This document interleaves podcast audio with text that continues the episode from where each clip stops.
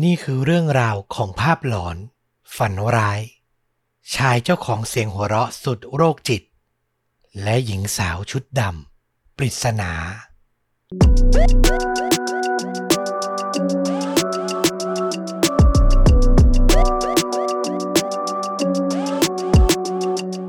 สวัสดีครับ ยินดีต้อนรับเข้าสู่ The e Files พอดแคสต์เล่าเรื่องสั้นลุ้นระทึกหลากหลายหัวข้อ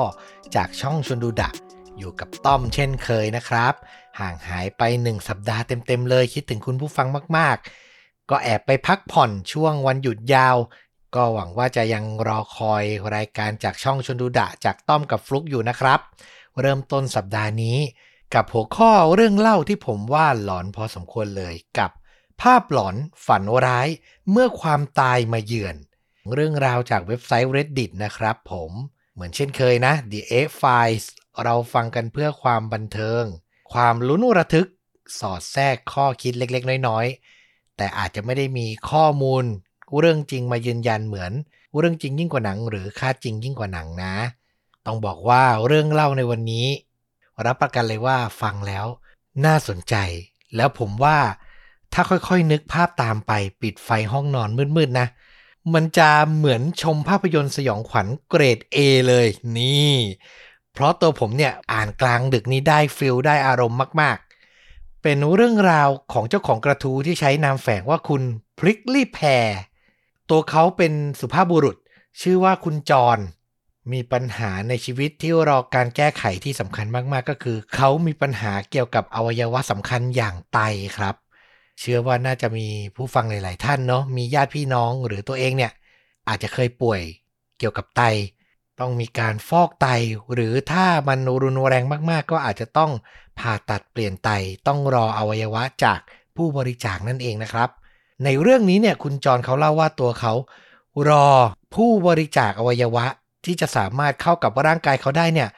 นานถึง 6 เดือนเต็มๆ6เดือนที่ร่างกายของเขา ค่อยๆ ตายไปอย่างช้าๆ คุณจรและภรรยาอย่างคุณซาร่าก็หวังและอธิษฐานให้พบไตที่ตรงกันให้ได้สักวันหนึ่ง แล้วในที่สุด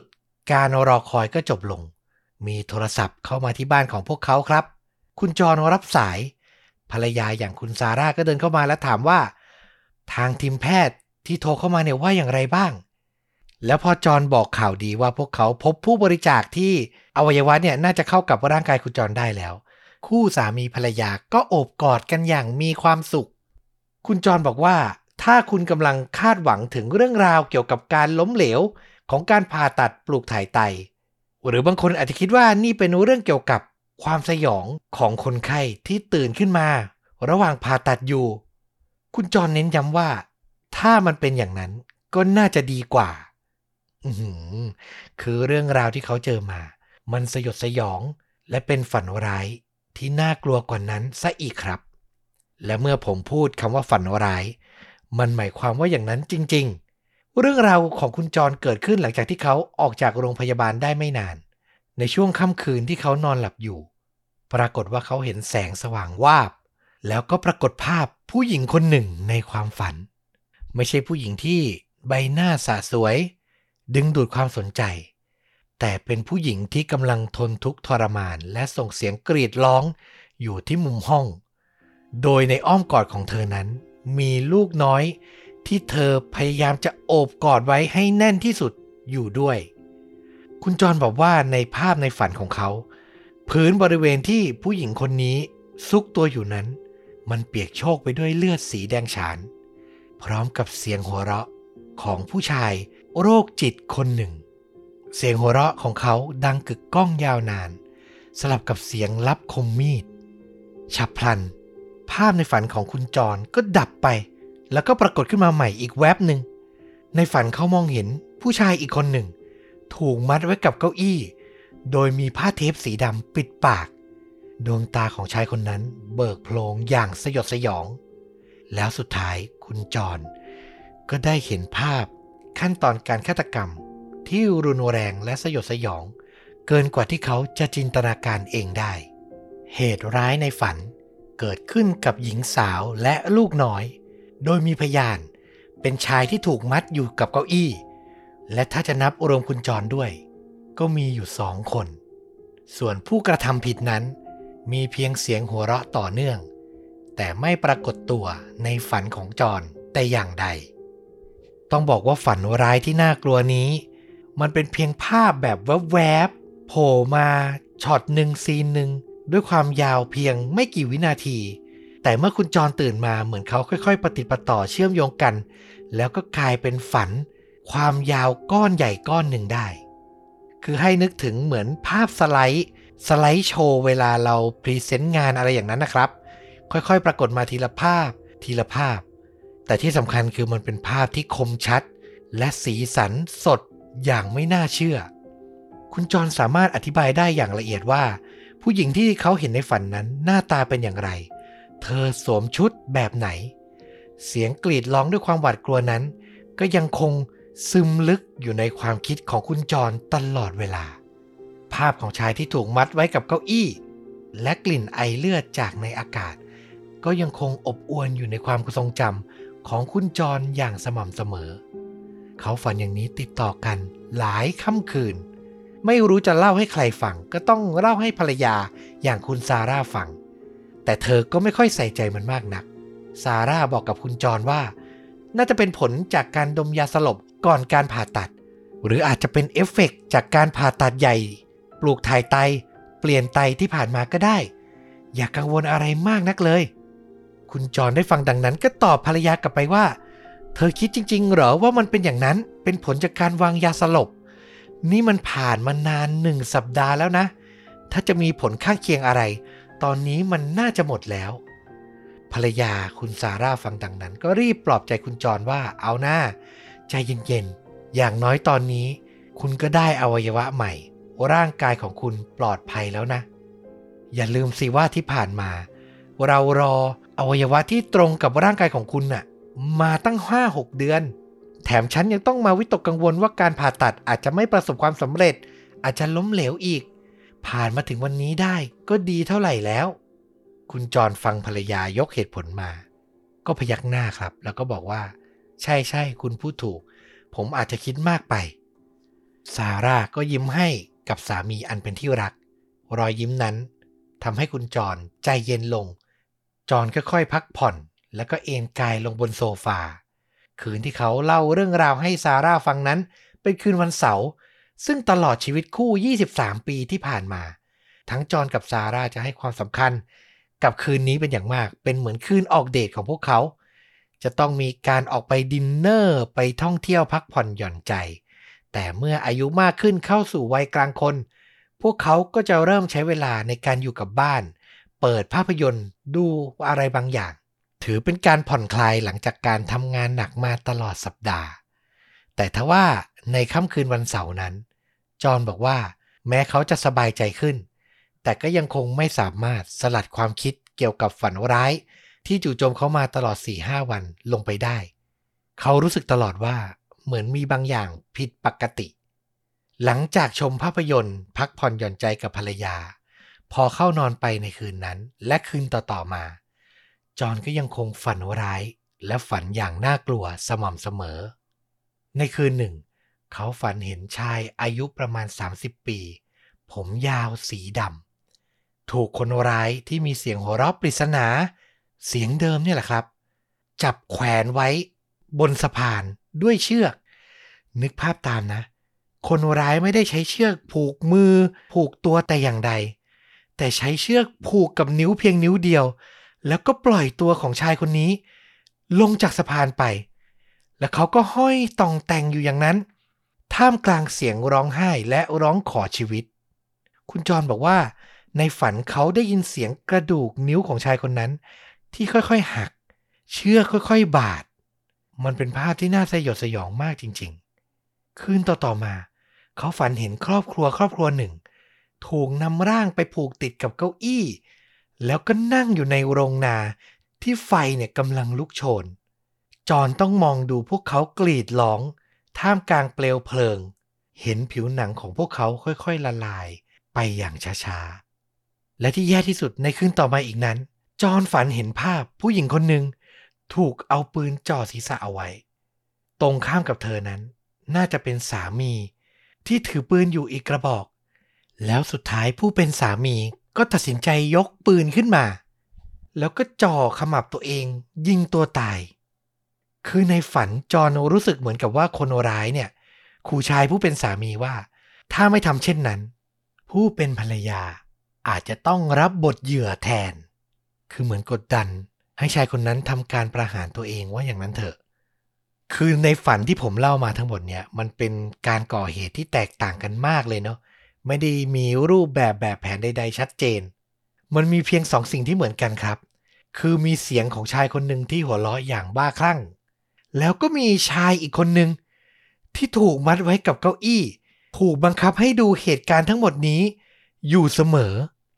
จอนต้องทนดูเหตุการณ์ในฝันต่อเนื่องเป็นเวลาหลายสัปดาห์ แน่นอนแหละว่าเขาก็พยายามเล่าให้ภรรยาฟังเสมอ แต่ก็เหมือนเดิมภรรยาก็จะบอกว่าเขาคิดมากไป กระวนกระวายใจมากไป มันน่าจะเป็นเอฟเฟกต์หลังการผ่าตัดปลูกถ่ายอวัยวะนี่แหละ จนสุดท้ายในวันหนึ่งจอนก็เหลืออดครับ ตะโกนใส่ภรรยาไปว่า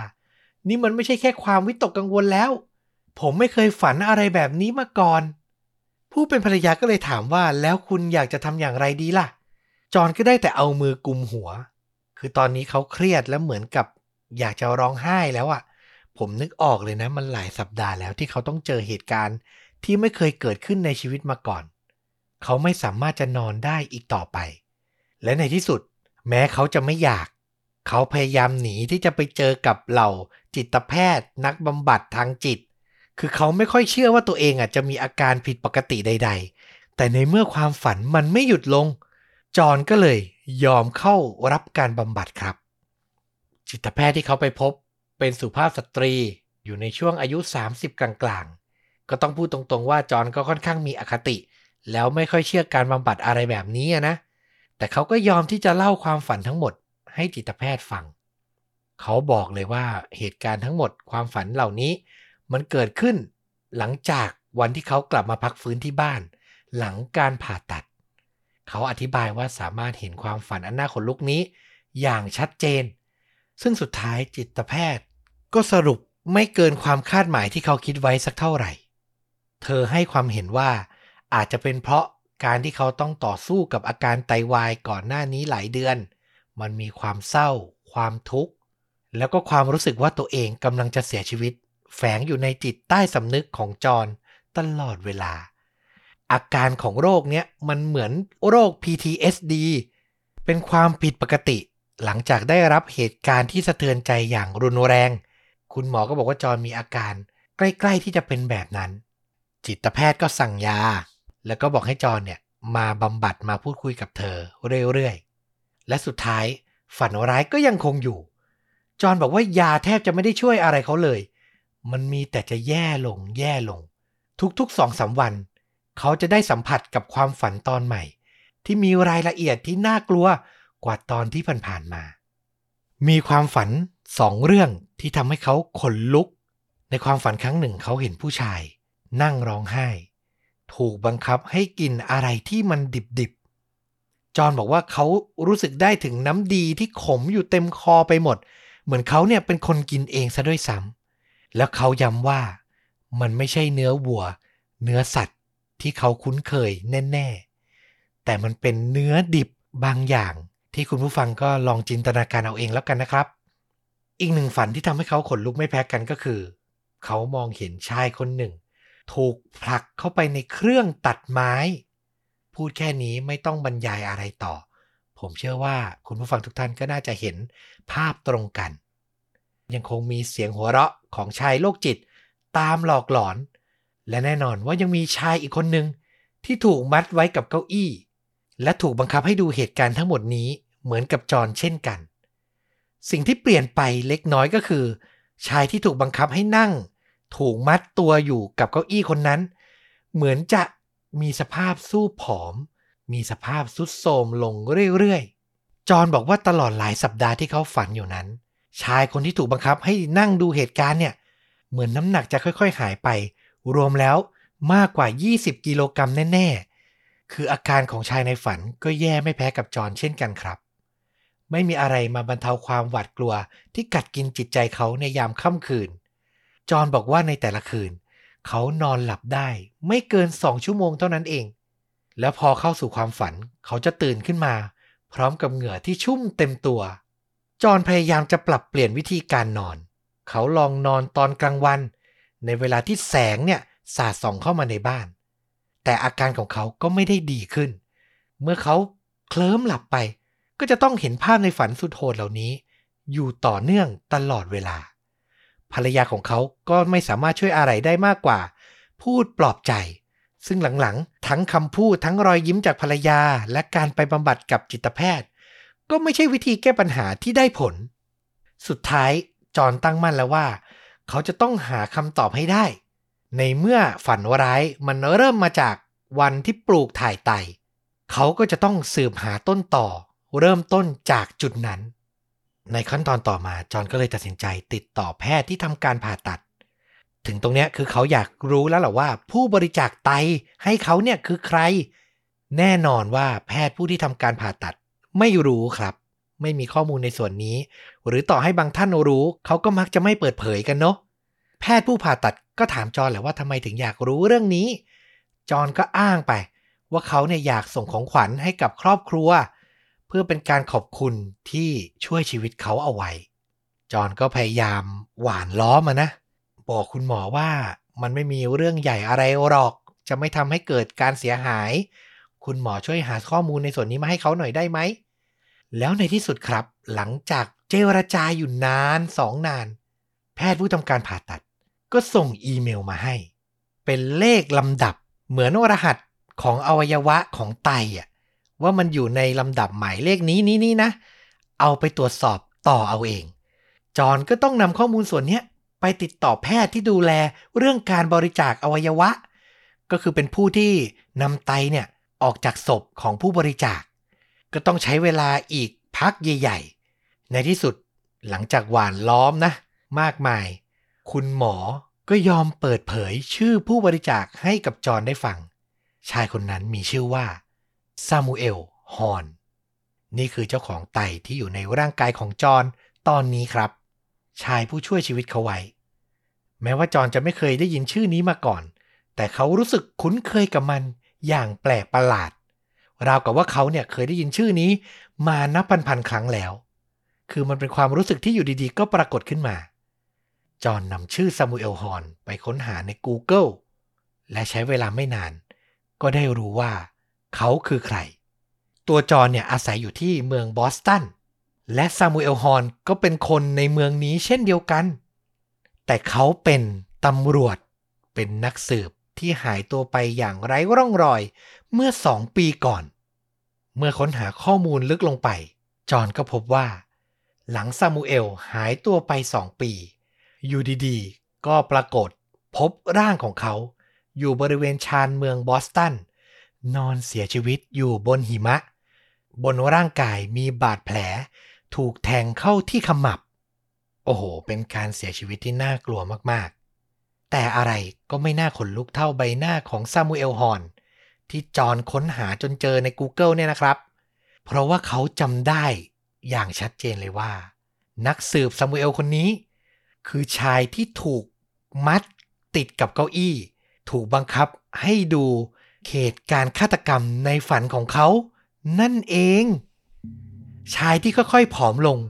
น้ำหนักหายไปกว่า 20 กิโลคนนั้น พอจอห์นค้นพบคำตอบในส่วนนี้เขาก็เครียดเลยครับทำไมสิ่งนี้ถึงเกิดขึ้นทำไมเขาถึงต้องฝันแบบนี้ด้วยซามูเอลซึ่งเป็นเจ้าของไต่เป็นสาเหตุที่ทำให้เกิดเหตุการณ์เช่นนี้หรือเปล่า มันก็มีเรื่องเล่าประสบการณ์จากผู้ที่ได้รับการปลูกถ่ายอวัยวะหลายรายอะเนอะ ที่เล่าว่ามีความทรงจำของเจ้าของอวัยวะคนเดิมปรากฏอยู่ในฝัน หรือในความคิดของเขาเป็นบางครั้ง จอห์นคิดมากถึงขนาดคิดต่อไปเองว่า หรือซามูเอลต้องการให้เขาสืบสาวเรื่องราว เคสในฝันเหล่านี้ต่อ หาคนร้ายที่กระทำผิดให้ได้เหรอ แต่เขาจะทำได้ยังไง เขาเป็นเพียงช่างไฟฟ้าอายุ 49 ปี ที่เพิ่งผ่านการปลูกถ่ายอวัยวะมาหยกๆ ร่างกายก็ไม่ได้แข็งแรงอะ่ะ และเขาจะหาคำตอบได้อย่างไร ว่าชายคนร้ายที่หัวเราะ ด้วยน้ำเสียงอันน่าขนลุกในฝันของเขาเนี่ย คือใคร ต้องบอกว่าในฝันที่ผ่านๆมา เขาได้ยินแค่เสียงหัวเราะ แต่ไม่เคยเห็นใบหน้าของคนร้ายเลยแม้แต่น้อยนะ และหลายสัปดาห์หลังจากที่ได้คำตอบได้รู้จักซามูเอล จอนก็ยังคงฝันซ้ำๆถึงเหตุการณ์อันน่าสยดสยองอย่างนั้น ในฝัน เขากระสับกระส่าย พยายามตั้งใจสอดสายสายตา เพื่อจะมองหาใบหน้าของเจ้าของเสียงหัวเราะให้จงได้ คืออยากหาคำตอบให้รู้ไปสักทีแหละ ว่าคนร้ายเนี่ยคือใคร แต่สุดท้ายเวลาผ่านไป 9 เดือนเต็มๆ จอนก็ยังคงไม่ได้รับคำตอบ เขายังคงฝันซ้ำๆอยู่อย่างนั้น ร่างกายของเขาได้รับผลกระทบจากการอดหลับอดนอน สู้ผอมลง ความเครียดเนี่ยสุมอยู่เต็มหัว แล้วในที่สุด ฝันร้ายในค่ำคืนหนึ่ง ก็ทำให้จอนค้นพบคำตอบ จอนฝันเห็นผู้ชายคนหนึ่ง ถูกคนร้ายจุดไฟเผาทั้งเป็น เสียงหัวเราะลอยล่องมากับสายลม ชัดขึ้นชัดขึ้น แล้วในเสี้ยววินาทีหนึ่ง ชายเจ้าของเสียงหัวเราะนั้น ก็ปรากฏตัวเด่นชัดขึ้น จอห์นบอกว่ามันชัดเจน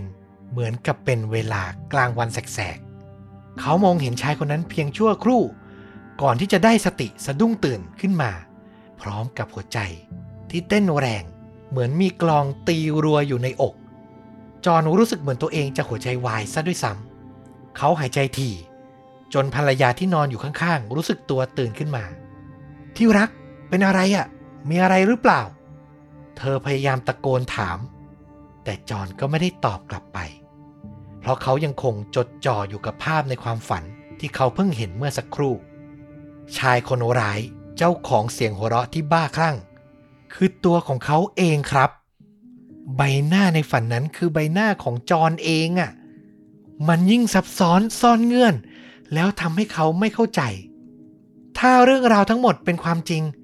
เขาเป็นคนสองบุคลิกเหรอ มีช่วงเวลาที่เขาออกไปก่อเหตุแบบนั้นเหรอ เป็นไปไม่ได้อะถ้าเป็นอย่างนั้นอย่างน้อยภรรยาของเขาก็ต้องเห็นต้องรู้บ้าง จอนอยู่ในห้วงคำนึงแห่งความวิตก คิดวนไปมาแต่ก็หาคำตอบไม่เจอ เขาเล่าเรื่องราวทั้งหมด การค้นพบประวัติของเจ้าของอวัยวะอย่างซามูเอลฮอนเนี่ยก็เล่าเล่าให้ภรรยาฟัง แต่แน่นอนว่าภรรยาก็ไม่สามารถช่วยเหลือหาคำตอบอะไรให้กับเขาได้ สุดท้าย จอนตัดสินใจทำในสิ่งที่เขาก็ไม่อยากทำแต่จำเป็น เขาเดินเข้าไปที่สถานีตำรวจ และเล่าเรื่องราวความฝันทั้งหมด ให้เจ้าหน้าที่ฟังครับ เล่าในที่นี้ไม่ได้เล่าผ่านๆแต่เล่าลงรายละเอียดถึงใบหน้าของเหยื่อ วิธีการก่อเหตุต่างๆ ที่เขาได้เห็นมาตลอด 9 เดือน ในตอนแรกเจ้าหน้าที่ที่มานั่งฟังเขาเนี่ยก็คิดว่าเขาเนี่ยวิกลจริต มีปัญหาทางจิต แต่มันมีหลาย ๆ เคสที่จอนเล่ามา แล้วปรากฏว่า มันมีรายละเอียดที่ตรงกับบันทึกคดีที่เจ้าหน้าที่ยังปิดไม่ลง ข้อมูลที่จอนเล่า มันถูกต้องมันตรงไปหมดเลย คือถึงจุดนี้เนี่ยมันมีทางแยกสองทาง คือจอนอาจจะกลายเป็นผู้ต้องสงสัย หรืออีกทางหนึ่งก็คือ จอนสติไม่ดีแน่ ๆ ไอทางแยกแรกเนี่ยตำรวจก็ไม่เจอหลักฐานนะนะว่าจอนมีส่วนเกี่ยวข้อง เพราะฉะนั้นเจ้าหน้าที่ก็ตัดสินใจเลือกทางแยกต่อมา ก็คือนำตัวจอนเนี่ยเข้ารักษาในโรงพยาบาลจิตเวชจอนบอกว่าเขาใช้เวลาหลายสัปดาห์อยู่ในโรงพยาบาล มีการตรวจสอบประวัติของเขา ย้อนไปไปดูประวัติครอบครัวเพื่อหาอาการเจ็บป่วยทางจิต คือตรวจสอบไปยันพ่อแม่ว่าอย่างนั้นเถอะ ทั้งแพทย์ทั้งตำรวจก็อยากรู้ให้ได้นะ ว่าจอนเนี่ยมีอาการป่วยจริง หรือมีความน่าสงสัยที่จะเป็นคนร้ายหรือเปล่า แล้วไม่น่าเชื่อครับสุดท้ายการตรวจสอบประวัติย้อนไปในครั้งนี้ทำให้จอนได้รับคำตอบที่น่าหวาดกลัว และเขาคาดไม่ถึงมากที่สุด แพทย์ผู้ทำการรักษาบอกจอนว่า ไม่มีประวัติปัญหาทางจิตใด ๆ ในครอบครัวของเขา นอกจาก คุณลุงที่เคยป่วยเป็นโรคซึมเศร้าเรื้อรัง จอนฟังดังนั้นก็โล่งใจ จนกระทั่งเจ้าหน้าที่พูดต่อ จอน คุณรู้ไหม ว่าคุณเป็นลูกบุญธรรมของพ่อกับแม่ ไม่จริงอะ ผมไม่ได้เป็นลูกบุญธรรม จอนตอบ เจ้าหน้าที่โรงพยาบาลจ้องมองหน้าของจอนอย่างไม่วางตา เขาพูดต่อว่า เชื่อผมเถอะ คุณเป็นลูกบุญธรรม ตอนที่คุณอายุได้สี่เดือน เห็นได้ชัดเลยว่า แม่ผู้ให้กำเนิดของคุณ ไม่สามารถดูแลคุณทั้งคู่ได้ คุณทั้งคู่ หมายความว่าอย่างไร หมายความว่า คุณมีพี่ชายฝาแฝดใบหน้าเหมือนกับคุณตำรวจในเมืองไม่มีข้อมูลของเขา แต่เจ้าหน้าที่รัฐบาลกลาง หน่วยสืบสวนกำลังตามจับกลุ่มเขาอยู่ และนี่คือคำตอบ ว่าทำไมในฝัน จอนถึงเห็นใบหน้าคนร้าย เป็นใบหน้าที่เหมือนกับตัวเอง แต่นั่นไม่ใช่จอนครับ นั่นคือพี่น้องฝาแฝดของเขา ที่ไม่เคยเจอกัน และเขาก็ไม่รู้มาก่อน ว่าเขามีพี่น้องเป็นฆาตกรต่อเนื่องอสำหรับผมนะ อ่านมาจนถึงจุดนี้ มันขนลุกอะถ้าเป็นเรื่องจริง มันจะเป็นอะไรที่สุดของความบังเอิญเลยเนาะ หรือเป็นความตั้งใจอะไรบางอย่างทำไมไตของซามูเอล ถึงมาตกอยู่กับจอนซึ่งเป็นพี่น้องฝาแฝดกับคนร้าย ถ้ามันเป็นปรากฏการณ์อะไรที่เหนือธรรมชาติ มันก็เป็นอะไรที่น่าขนลุกมากๆ และถึงแม้หลาย ๆ ท่านผมเชื่อว่า จะคิดว่าโอ้โหนี่เป็นเรื่องแต่ง มันก็ยังเป็นเรื่องแต่งที่สร้างบรรยากาศ หาจุดหักมุมเฉลย ได้ดีมากๆ คือสามารถนำไปสร้างเป็นซีรีส์เป็นภาพยนตร์ดีๆ เรื่องหนึ่งได้เลยอะ่ะนั่นแหละเป็นสาเหตุที่ผมอยากนำเรื่องนี้มาเล่ามาถ่ายทอดมากๆ คือฟังแล้วมันขนลุก และมันลุ้นระทึกมากจริงๆ ก็หวังว่าคุณผู้ฟังจะรู้สึกเหมือนกันกับผมนะครับ เอาล่ะไหนๆหายไปนาน แถมให้อีกเรื่องหนึ่งแล้วกัน เป็นอีกหนึ่งเรื่องราวใน reddit ที่ผมอ่านแล้วขนลุกจริงๆ เขาเรียบเรียงเรื่องได้ดีมากๆ ก็จะพยายามแปลเป็นไทย แล้วก็เรียบเรียงใหม่เล็กน้อย ให้ได้ดีที่สุดนะครับ ให้ได้อารมณ์เท่าที่เขาเล่ามา เจ้าของกระทู้เนี่ยมีชื่อว่า Mr. Beef Tight วิธีการเล่าของเขาเขาจะแทนตัวเองว่าผม คือไม่ได้บอกชื่อบอกอะไรแต่อย่างใดนะครับ เพราะฉะนั้นผมขออนุญาตเล่าในรูปแบบเดียวกับเขาเลยแล้วกันนะ เหมือนเดิม ถ้าใครทำได้ ใครฟังตอนกลางคืน ปิดไฟหลับตาแล้วจินตนาการภาพตาม ผมเชื่อเหลือเกินว่าจะได้อารมณ์ ลุ้นระทึกมากๆ แค่ชื่อเรื่องก็หลอนแล้วครับ เธอเข้ามาใกล้ผมมากขึ้นทุกวัน ครั้งแรกที่ผมเห็นเธอ ผมกำลังเดินเล่นอยู่บนชายหาด เพียงลำพัง ชายฝั่งถูกทิ้งร้าง มันมีแค่ผมและเธอเท่านั้น เธอยืนอยู่ห่างจากผม ราว700ถึง800เมตร เธอสวมชุดสีดำพร้อมผมสีดำ ปลิวไสวไปตามสายลม ผมมองเห็นเธออยู่ไกลๆ แต่ไม่ได้คิดอะไร ก็ใช้ชีวิตปกติ ผ่านช่วงเวลาไป ผมไม่ได้สังเกตเห็นเธออีกหลายเดือน ครั้งต่อมา ผมเจอเธออีกครั้ง ที่ลานจอดรถของซูเปอร์มาร์เก็ตวอลมาร์ทมันเป็นเวลาประมาณห้าทุ่ม ผมเดินออกจากร้านไปยังลานจอดรถขนาดใหญ่ที่ส่วนใหญ่ว่างเปล่า มองเห็นรถ เหลืออยู่ในลานจอดไม่มากนัก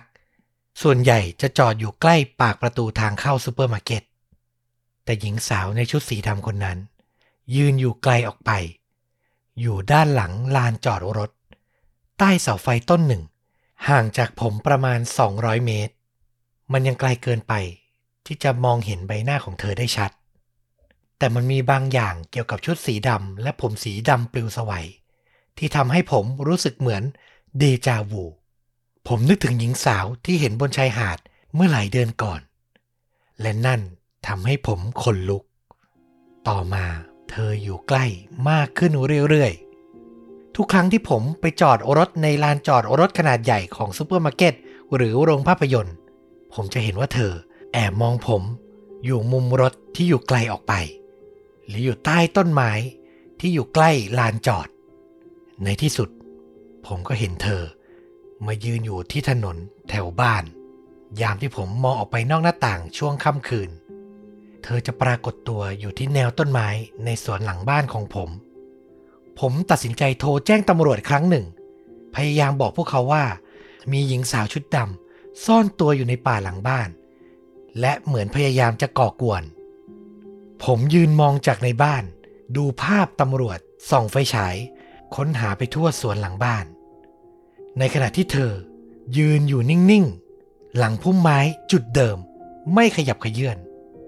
ดวงตาของเธอจ้องมองมาที่ผม ตำรวจเดินตรวจสอบวนรอบตัวเธอ พวกเขาถึงกับเดินผ่านเดินชนเธอไปสองสามครั้ง แต่ต่อมาตำรวจเหล่านั้นกลับเดินมาบอกผมว่า พวกเขาไม่เห็นอะไรผิดปกติ ไม่เห็นแม้แต่รอยเท้า ถ้าอย่างนั้น ผู้หญิงคนนี้ ปรากฏตัวอยู่แค่ในจินตนาการ อยู่ในความคิดของผมเท่านั้นใช่ไหม ผมพยายามลบเธอออกไป แต่เธอกลับเข้าใกล้มามากขึ้นเรื่อยๆ ผมไปกินข้าวที่ร้านอาหารกับเพื่อนๆ แล้วก็เห็นเธอยืนอยู่ที่ป้ายรถเมย์ฝั่งตรงข้าม ผมพาสุนัขไปเดินเล่น แต่ยังคงเห็นเธอมองผ่านหน้าต่างจากในบ้านของเพื่อนบ้าน ขณะที่ผมค่อยๆเดินผ่านไป เธอใกล้เข้ามาทุกที ตอนนี้เธออยู่ห่างจากผม ประมาณ 10-15 เมตรเท่านั้น ผมสามารถเห็นสีหน้าของเธอได้ชัดเจน มาสคาร่าจากดวงตาของเธอ ไหลลงมาเปรอะอยู่ที่แก้ม สีหน้าของเธอ เต็มไปด้วยอารมณ์ ยิ้มสดใส ขัดแย้งกับน้ำตาที่ไหลเจอนองอยู่ มันเป็นใบหน้าที่มีความสุข ร่าเริง หรือบางทีมันอ่านมากเกินไป จนเหมือนคนสติไม่สมประกอบ บางครั้งผมคิดว่า นั่นคือใบหน้าของคนที่สูญเสียคนรักไป แต่กำลังนึกถึงช่วงเวลาดีๆ ที่เคยมีร่วมกัน บางครั้งผมจ้องมองเธอ แล้วเห็นใบหน้าของคนที่จิตใจแตกสลาย เธอมายืนอยู่ติดหน้าต่างบ้านของผมเป็นเวลาสามคืนติดกัน ยืนดูผมทำอาหารทำความสะอาดบ้าน ดูโทรทัศน์ ผมนอนไม่หลับ ทุกครั้งที่ผมปิดไฟ ไฟถนนจากด้านนอก จะสะท้อนเงาของเธอไปทั่วบ้านของผม เงาสะท้อนดูใหญ่ เกินกว่าที่จะเป็นร่างของมนุษย์ทั่วไป ผมพยายามพูดกับเธอ ถามว่าเธอต้องการอะไร ผมขอร้องทั้งน้ำตา แต่เธอก็ไม่เคยตอบ ไม่เคยส่งเสียง เธอไม่เคยขยับ และไม่เคยกระพริบตา ผมทนไม่ไหว กินไม่ได้ นอนไม่หลับ ผมต้องลาหยุดงาน ใช้ชีวิตหมดไปกับการเดินไปมาในห้องนั่งเล่น แล้วก็เดินมาตะโกนด่าทอเธอที่ริมหน้าต่าง บางครั้งผมก็นั่งร้องไห้ พยายามคิดว่าจะทำให้เรื่องราวทั้งหมดนี้ หายไปได้อย่างไร ผมทำอะไรผิด นี่ผมเป็นคนบ้าแล้วใช่ไหม แต่ทำไมทุกอย่างมันดูเหมือนจริงเหลือเกิน ในที่สุด ผมทนอยู่แต่ในบ้านไม่ไหว ผมต้องได้รับอากาศบริสุทธิ์สักหน่อย ผมจึงตัดสินใจพาสุนัขออกไปเดินเล่น เราเดินกันหลายชั่วโมง ห่างออกไปหลายไมล์จากบ้าน แต่ก็ไม่สามารถหนีจากผู้หญิงชุดดำคนนั้นได้ เธอแอบเฝ้ามองเราจากหลังรั้วบ้านของเพื่อนบ้าน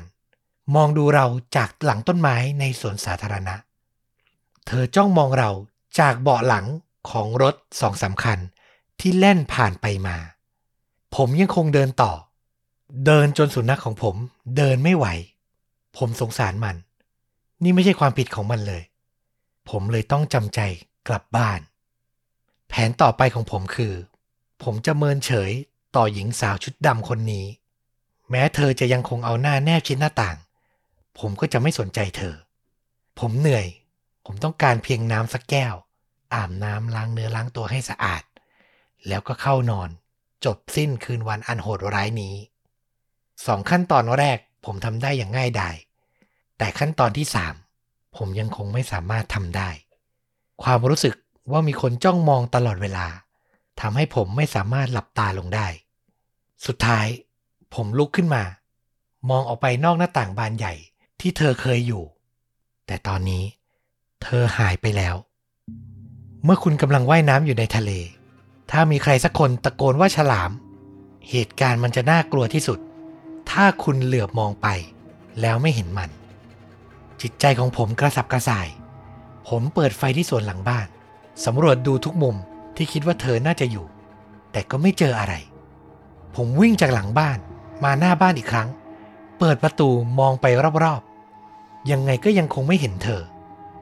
ผผมไม่เคยรู้สึกหวาดกลัวมากเท่านี้ในชีวิต ถ้าเธอไม่อยู่ข้างนอก แล้วเธอจะอยู่ที่ไหน เธออยู่ใกล้เข้ามาอีกหรือเปล่า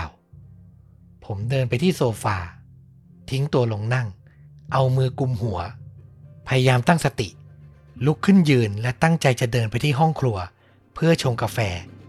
และใช้ความคิด แต่ยังไม่ทันจะก้าวออกไป ผมก็ได้มองเห็น เท้า เธอยืนอยู่ที่นั่น มุมห้องนั่งเล่น แอบมองผมจากด้านหลังผ้าม่าน ห่างจากตัวผมที่ยืนอยู่ตรงโซฟา เพียงไม่กี่เมตร ผมรู้สึกอ่อนแอและคลื่นไส้ สุดท้ายก็อาเจียนไปทั่วพื้นบ้าน โดยไม่กล้าสบตากับหญิงสาวในห้องนั่งเล่น ผมตั้งสติเดินไปทำกาแฟ ก่อนจะนั่งลงที่โต๊ะในครัว พร้อมถือมีดในมือ มันคงไม่สามารถทำอันตรายอะไรเธอได้ แต่ก็ยังดีกว่าจะไม่มีอะไรป้องกันตัวเลย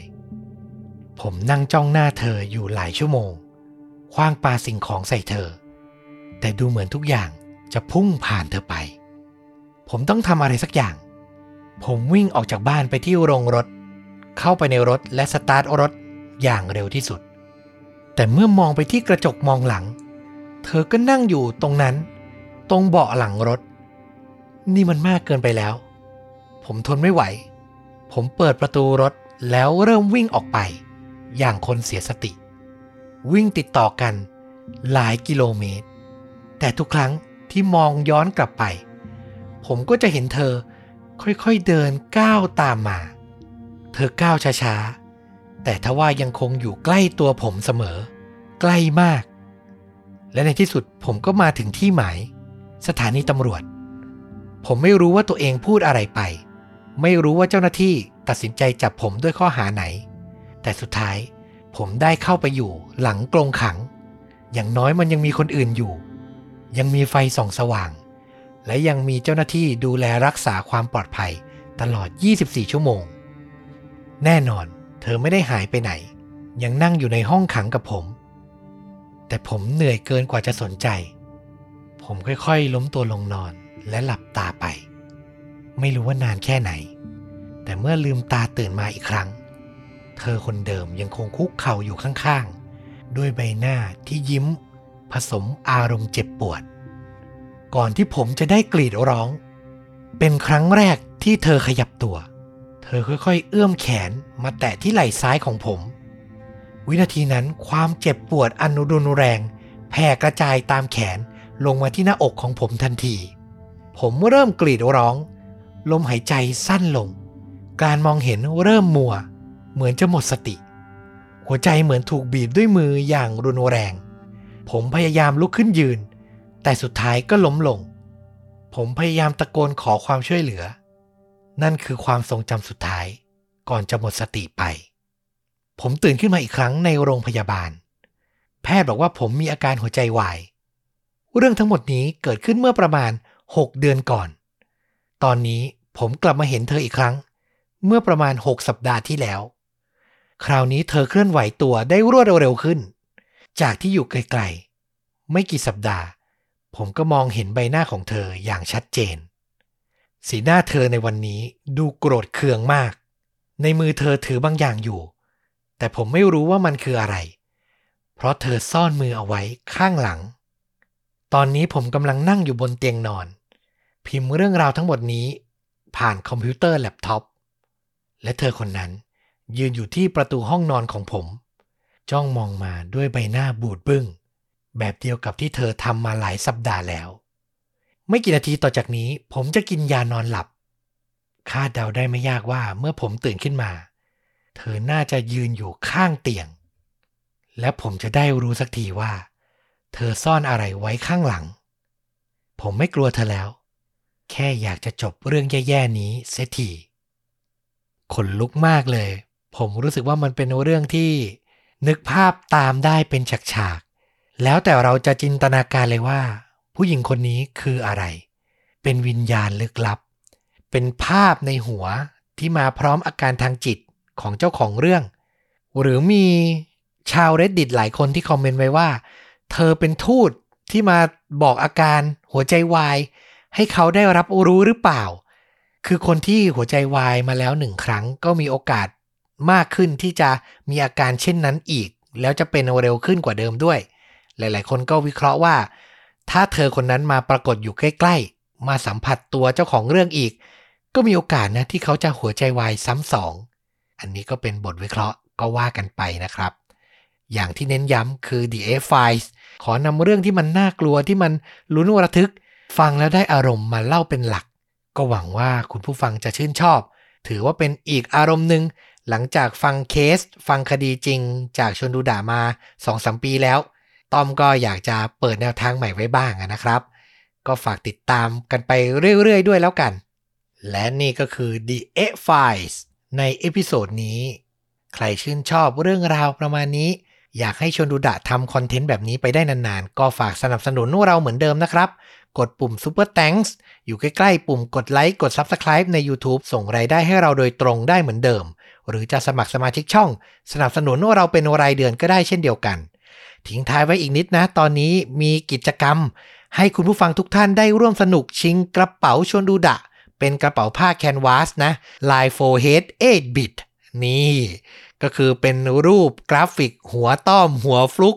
น้องหัวเขียวโลโก้ช่องของเรานะครับ รวมไปถึงหัวไมโครโฟน ที่เราใช้อัดพอดแคสต์เนี่ย